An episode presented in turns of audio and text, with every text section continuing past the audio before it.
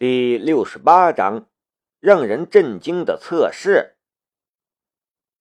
青阳大学视觉研究所是一栋三层的独立小楼，同时它还挂着“启明星助盲科技”的牌子。青阳大学的一角这样的小楼还不少，都是为了一些独立的研究所和创业者准备的。刘敏忠曾经野心勃勃的打算把自己的研究成果转化成商品，帮助盲人，也为自己开创一份事业。而最早时，这研究所也有几名国内非常有名的教授和研究者。只是他的所有梦想都在刚开始时就已经夭折。这几年，他的研究几乎完全停滞不前。之前和他志同道合的人，或者改变了研究方向，或者另起炉灶，或者干脆就什么也不说离开了。而青阳大学视觉研究所也几乎陷入了停滞之中，只是依靠学校拨给他的那点小小的经费，带着几名他的研究生支持着。有时候就连几名研究生的补助都发不下来，条件如此恶劣，刘敏忠带着的几名研究生在科研和工作上的态度也就可想而知了。而今天，刘敏忠一大早就来到了研究所，把之前落下的各种事务都处理了一遍，又打电话给了所有的研究生。让他们今天务必都要过来。正在办公室里忙着，房门被人敲响了。老师，进来的是一个有些腼腆、戴着眼镜的青年。他看到刘敏忠，顿时有些瑟缩。呃，是张庆啊，你有什么事儿吗？刘敏忠和颜悦色道。张庆是他很喜欢的一名学生，有才气也有钻劲儿。老师，我我……张庆凄凄哀哀说不出话来。刘敏忠看到了张庆手中的那张纸，顿时面色一变。老师，我不想上了，家里……催我快点去找个能赚钱养家的工作去。张庆凄凄哀哀的。现在这个社会普遍的现象是，除了最优秀的那些决心以科研为终身职业的人之外，考研只是就业不理想的一种逃避措施。而就算是考上了研究生，也有许多人中途放弃。选择了一份更加高薪的职业。为什么？刘敏忠下意识的问了一句，然后就苦笑了。为什么？当然是因为他了。视觉研究，特别是致力于帮助盲人复明的视觉研究，本就是很难出成果的研究方向。他们的一些成果转化率也并不高，并不能给他们带来什么收益。这几年的蹉跎，对他、对这些学生们都是一种耽搁与辜负。他亏欠了自己的学生良多。程青，你再考虑考虑。我今天找你们来，是因为我已经找到了一个合适的研究对象。刘敏忠道：“今天下午他就到了。”哦哦，张庆攥紧了手中的那张纸，犹豫了一下，转身走了。虽然张庆暂时没有离开，但是刘敏忠却知道，这研究所的心早就已经散了。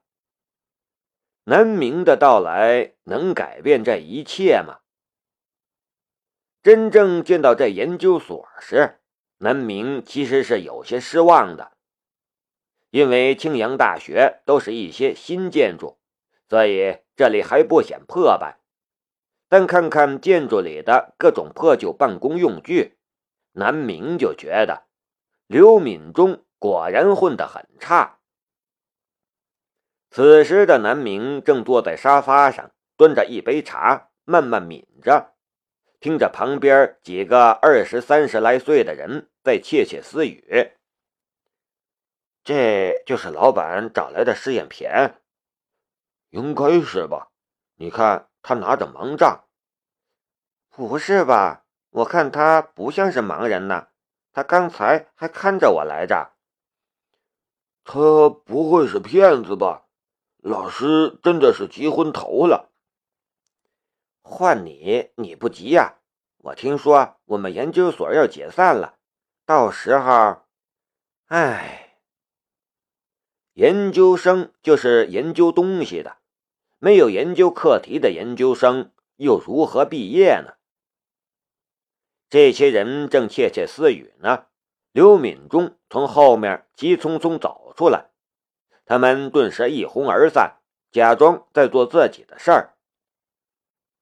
看到南明已经在这里等着了，刘敏忠松了一口气。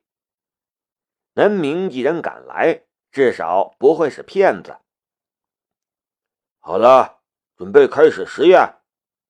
刘敏忠招呼了一下这些人，对南明道：“南明，现在就开始测试。”你没意见吧？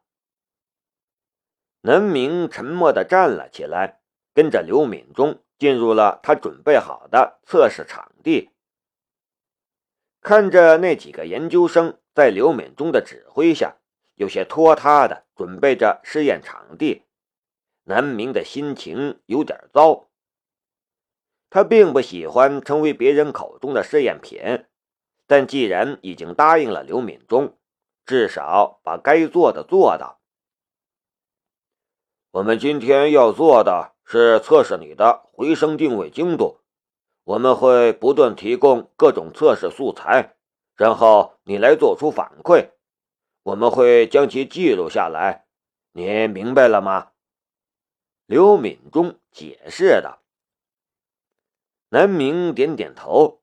他今天手中所持的盲杖。并不是经过他强化的那根，而是一根普通盲杖。他很想试试，如果在不强化盲杖的情况下，他能做到什么程度。然后刘敏忠拿了一个眼罩过来，说道：“抱歉，为了防止测试不准确，我要把你的眼睛蒙起来。”刘敏忠帮南明蒙眼罩的时候，手有些发抖。